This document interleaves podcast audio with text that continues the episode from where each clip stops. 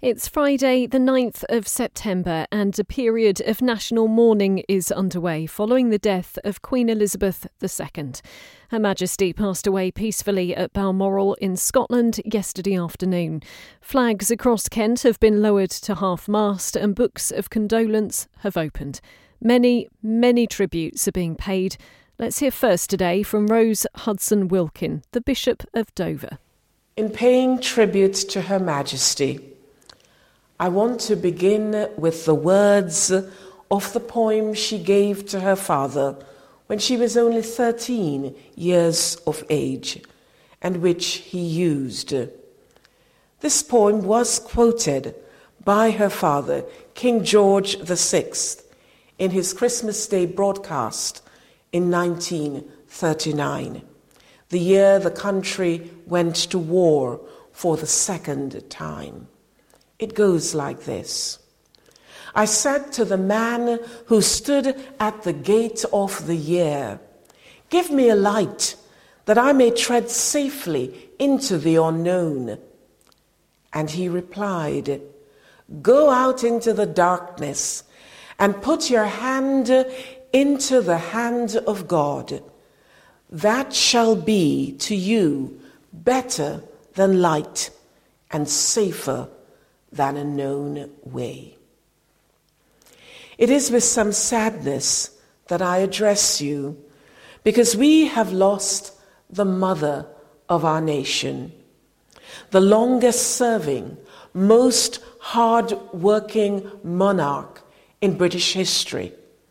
She has been a confidant and advisor to over a dozen British prime ministers and many other heads of states. She has been the supreme head of the Church of England. And this is not just another title that she held. She believed in God, worshipped weekly, prayed daily. She cared about the life of the church and the nation. And she also respected those of other faiths too. When I was invited to Windsor Castle for a meal and, a, and an overnight stay, as we were being shown around, we lingered in the chapel as she explained the damage through the fire and the restoration work that was done in the library. She showed me the paperwork relating to the details of the disestablishment of the church in Jamaica, which at one stage was known as the Church of England in Jamaica. When I learnt of my appointment as one of her chaplains and inquired as to how this came about, I was told that when my name was mentioned, she smiled and said, Oh, I know her. That placed a smile on my face. Her ability to put one at ease was paramount. That was all that we saw of her. But like so many, she was also a mother, a grandmother, and a great grandmother, beloved by her nearest and dearest. Our national family mourns with her family, for she is irreplaceable. And in the grief of her passing, may we comfort one another and trust in God's peace that surpasses all understanding. Let us, like her, put our hands into the hand of God. Princess Elizabeth became Queen in February 1952 following the death of her father, King George VI. She was crowned in a ceremony at Westminster Abbey in June of the following year. The High and Mighty Princess Elizabeth Alexandra Mary is now Queen Elizabeth II. God save the Queen. During her reign, the Queen made many visits to Kent, and we'll mention some of those during this special tribute. In February 1953, before being crowned, the Queen visited Gravesend following devastating floods in the southeast. And in 1957, she was joined by her husband, the Duke of Edinburgh, and Prince Charles and Princess Anne for a trip to the Romney Hythe and Dymchurch Railway. Today, Buckingham Palace has announced that a period of royal mourning will be observed from now until seven days after the Queen's funeral. It'll be marked by members of the royal family, royal household staff, and representatives of the royal household on official duties, together with troops committed to ceremonial duties. Flags will stay at half mast during that period. Normal political business has been suspended, and MPs have been paying tribute in the Commons. Liz Truss met the Queen just three days ago as she became the new Prime Minister. Mr. Speaker, in the hours since last night's shocking news, we have witnessed the most heartfelt outpouring of grief at the loss of Her late Majesty, the Queen. Crowds have gathered, flags have been lowered to half mast, tributes have been sent from every continent around the world. On the death of her father, King George VI, Winston Churchill said the news had stilled the clatter and traffic of 20th century life in many lands. Now, 70 years later, in the tumult of the 21st century, life has paused again. Her late Majesty, Queen Elizabeth II, was one of the greatest leaders the world has ever known. She was the rock on which modern Britain was built. She came to the throne at just 25 in a country that was emerging from the shadow of war. She bequeaths a modern, dynamic nation that has grown and flourished under her reign. The United Kingdom is the great country it is today because of her. The Commonwealth is the family of nations it is today because of her. She was devoted to the union of England, Scotland, Wales, and Northern Ireland. She served 15 countries as head of state, and she loved them all. Her words of wisdom gave us strength in the most testing times. During the darkest moments of the pandemic, she gave us hope that we would meet again. She knew this generation of Britons would be as strong as any. And as we meet today, we remember the pledge she made on her 21st birthday to dedicate her life to service. The whole House will agree. Never has a promise been so completely fulfilled. Yeah. Kent's MPs have also been paying tribute. Sittingbourne and Sheppey's Gordon Henderson said, I'm sure I reflect the views of all my constituents when I say our beloved Queen will be missed enormously. Tunbridge Wells rep Greg Clark says Her Majesty the Queen's life was one of constant, devoted, and selfless service to our nation and the Commonwealth and to generations of her subjects. How blessed we are that she reigned over us. Helen Whately, who represents Faversham and Mid Kent, said the Queen has been such a source of strength, unity, and inspiration for people far and wide. Thoughts echoed by Rehman Chishti, who represents Gillingham and Rainham. He said, May Her Majesty rest in peace. Her dedication, commitment, and selfless service to the nation remain an example to all of us. Tom Tugendhat, who's the MP for Tonbridge and Malling, adds, Her deep faith was a strength and pillar. My thoughts remain with the whole of the royal family. Well, Damian Green is the MP for Ashford, and he's been speaking to Jadzia from our colleagues at KMTV. I do feel, I think, like everyone else, very sad personally, uh, and aware of how momentous it is. You know, literally for my entire life and and years before, uh, the Queen was, was, was, sitting on the throne. She was monarch. She was a, a presence in all our lives, and I, I genuinely can't think of anyone who has done a better job at their job over such a long period you know, in history. It's a completely extraordinary life that she lived, life of service, as she said herself. So, uh, yes, I, I feel a loss. I wonder, did, did you ever meet her in your dealings in parliaments and, and your, your role in government? Yes, I, I, I met her you know, a, a, number of times. Um, as you know, I was a member of the, I'm a member of the Privy Council, um, and so I attended Privy Council meetings.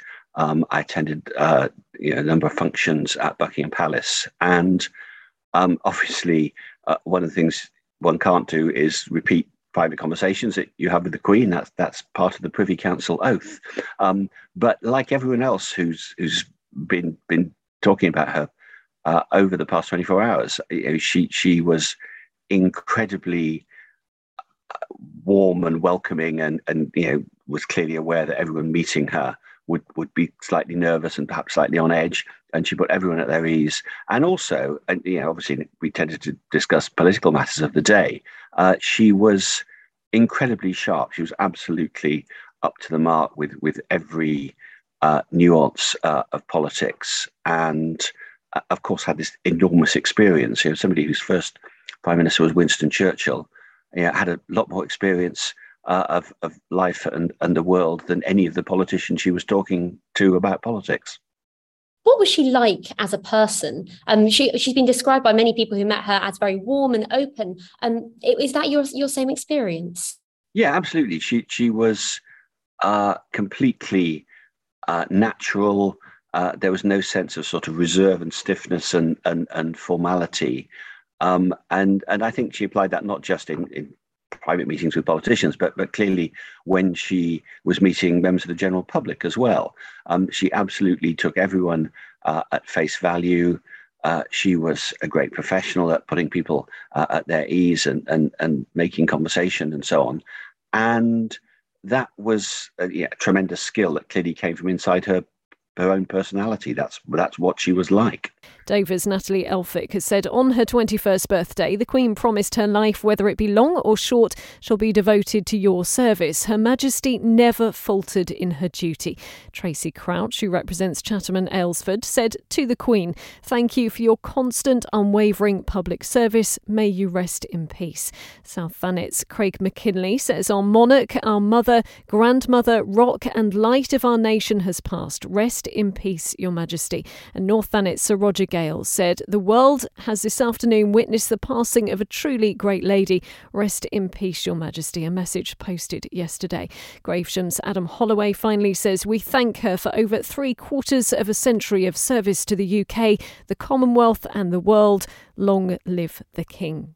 Well, the 1960s saw the Queen return to Kent on a number of occasions. She met cadets in Greenhithe, distributed Maundy money at Rochester Cathedral, went to the new Canterbury Christ Church College in Canterbury, and went to Speech Day at Benenden School, where her daughter Princess Anne was a student. In the 1970s, she made visits to Ashford, Aylesford, and Canterbury Cathedral before heading to Maidstone, Rochester, and the Kent County Show the following decade. The 1990s saw a huge, significant engineering achievement reached in Kent, and the Queen was there to mark the occasion. The opening of the Channel Tunnel happened in 1994. In the same year, she met the Argyll and Sutherland Highlanders at Shorncliffe Barracks in Folkestone. She also went to Queenborough on the Isle of Sheppey and the historic dockyard in Chatham. Yesterday, the Queen's eldest son, who's now King Charles III, released a statement saying the death of his beloved mother was a moment of the greatest sadness for me and all members of my family. He went on to say, During this period of mourning and change, my family and I will be comforted and sustained by our knowledge of the respect and deep affection in which the Queen was so widely held. Well, on the Queen's 80th birthday in 2006, the then Prince of Wales paid her a heartfelt tribute. She has shown the most remarkable steadfastness and fortitude, always remaining a figure of reassuring calm and dependability. The new king, who'll make a televised address to the nation later, will be proclaimed at the Accession Council at St James's Palace in London tomorrow morning.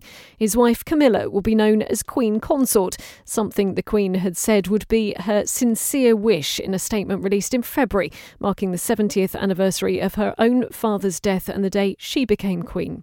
Now, in 2015, Her Majesty overtook Queen Victoria, becoming the longest serving British monarch in history. Inevitably, a long life can pass by many milestones.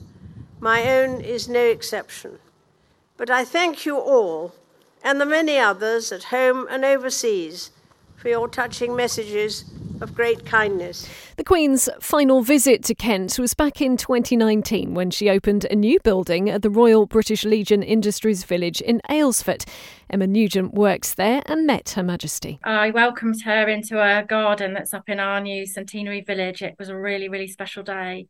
and everybody here has been feeling really melancholy and also very shocked, which is strange to say because, um, of course, you know, it's in people's minds, but everybody's really, really very shocked.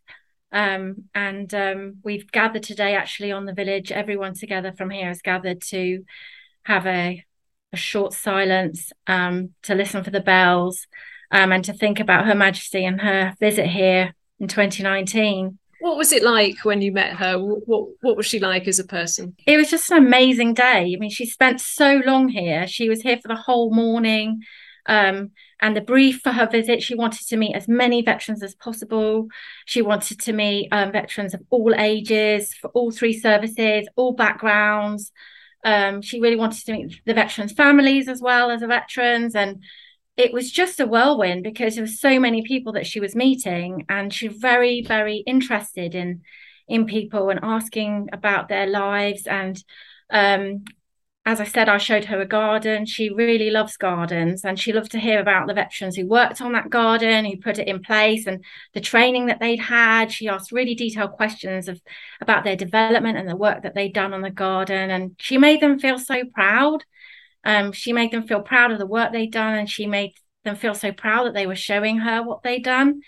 Um, she also went into our older care homes and had lovely interactions with the oldest veterans here. Um, John Riggs was a Chindit. He sadly passed away now. But when she met him, he was joking with her about how she had to send him the birthday card soon, and and she was joking back at him, you know. And she just she just loved the veterans and she wanted to meet ordinary people. She wanted to meet her people.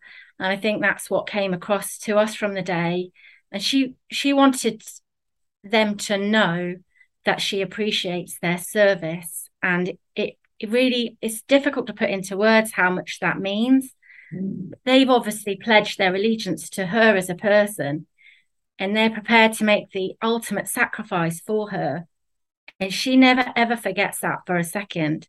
And when she was here, you you just feel that in every interaction that she has. The Queen saw many celebrations and jubilees throughout her life, but there were also times when she was called on to bring the nation together, like during the coronavirus outbreak in 2020. While we may have more still to endure, better days will return.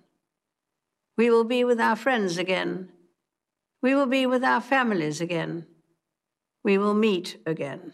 Much happier times came earlier this year when the country united to celebrate the Queen's Platinum Jubilee, marking 70 years on the throne. Her Majesty's representative in Kent is the Lord Lieutenant Lady Bella Colgrain. She joined many events across the country over the long four day weekend, but I started by asking how she felt today. It was such a shock when the news came through, especially after she'd seemed to be in such good spirits on, on, on Tuesday when we saw those lovely photographs of her at Balmoral. Um, it's a day of really profound sadness. Um, I think it's taking, it'll take a while for it all to sink in she's been so much a part of, of all our lives, and there are very few people who remember a time when she wasn't our queen. You've had the huge honour of being Her Majesty's representative in Kent. What has that meant to you personally? Oh, it has been a huge honour and a privilege to be her representative. Um, I mean, I it's a it's a matter of great sadness to me that I only took over as Lord Lieutenant in April 2020. So we were already in lockdown. And then, of course, she's been in failing health over the last two years. So sadly, I never was able to welcome her to the county as Lord Lieutenant. But I know she's she's visited the county on many occasions and um, has always been greeted with huge warmth um, and enthusiasm. And I know she enjoyed her visits here hugely. Of course, you have met people on Her Majesty's behalf. What sort of sense of feeling about the Queen have you got from the, the visits that you've made and everyone that you've met in the county? Oh, I think there is such respect and, and love for her. Um, you know, it, it's it's humbling for me to be her representative that you get um, um, a little bit of that that stardust um, that uh, tried to uh, is attracted to, to me as her representative. But it's it's all because of her and, and the incredible, unwavering commitment to service and and this country and the Commonwealth. Um, that that that she has has made over the last 70, 70 years, um, and it it's it's all down to the the wonderful way in which she has um, supported us all a tower of strength in in when even when she was going through difficult times. She's been a real symbol of unity. And i think that that comes out with people as soon as people um, know that you're anything to do with the queen they are beside themselves with excitement. Which must be lovely. And the last time we spoke was just before the jubilee. And, and looking back now just three months ago it kind of seems even more poignant and so special that that big event happened and the queen could see the huge outpouring of of love and support for her. It was it was a wonderful weekend wasn't it? It was a wonderful weekend and i'm glad to say that kent really um, came out in, in in force and we had there were wonderful street parties and I think we had more beacons than any other county in the UK. So, um, and it was it must have been wonderful for the for the Queen to know that she was held in such very high regard by everybody. Thoughts as well with the rest of the family, particularly King Charles and uh, Camilla, Queen Consort, as they return to London. Well, this must be an incredibly sad time for them both, for for them all. I mean, they've lost not just the Queen, but their their mother, their grandmother, their great grandmother. Um, but I think we should look forward with excitement to a new realm with um, with King Charles. Um, he's he's had a long apprenticeship for this, and um, and he but he has done so much during his time as the Prince of Wales, um, and has a as patron of so many charities which he takes takes a, a huge amount of interest in, and um, and, and has been a, a real um, trailblazer with something such as the Prince's Trust, which have done so much to um, to help young people from disadvantaged backgrounds into employment. We were very lucky and, and privileged to welcome him to Kent actually um, earlier um, this year in February. And with, with his interest in environmental issues, um, I know he greatly enjoyed going to visit the Elmley Nature Reserve. Um, so he's he I'm I know that he is his dedication to this country is every bit as much as that of his mother, and he will will be will will take forward her legacy, I am sure. And we will we will we, we wish him a very long reign. Earlier today, bells tolled at cathedrals and churches across the country, and gun salutes also took place. A service is being held at St Paul's Cathedral this evening. There's also a special evensong due to take place at Rochester Cathedral. Other churches across Kent are being used for people to pay their respects and say prayers. The Queen is bound to be the focus of services throughout the weekend. Jonathan Gibbs is the Bishop of Rochester. It is indeed a very sad day. Uh, uh, it's hard for us to imagine that the Queen, who has reigned uh, over our nation for over 70 years, is no longer with us.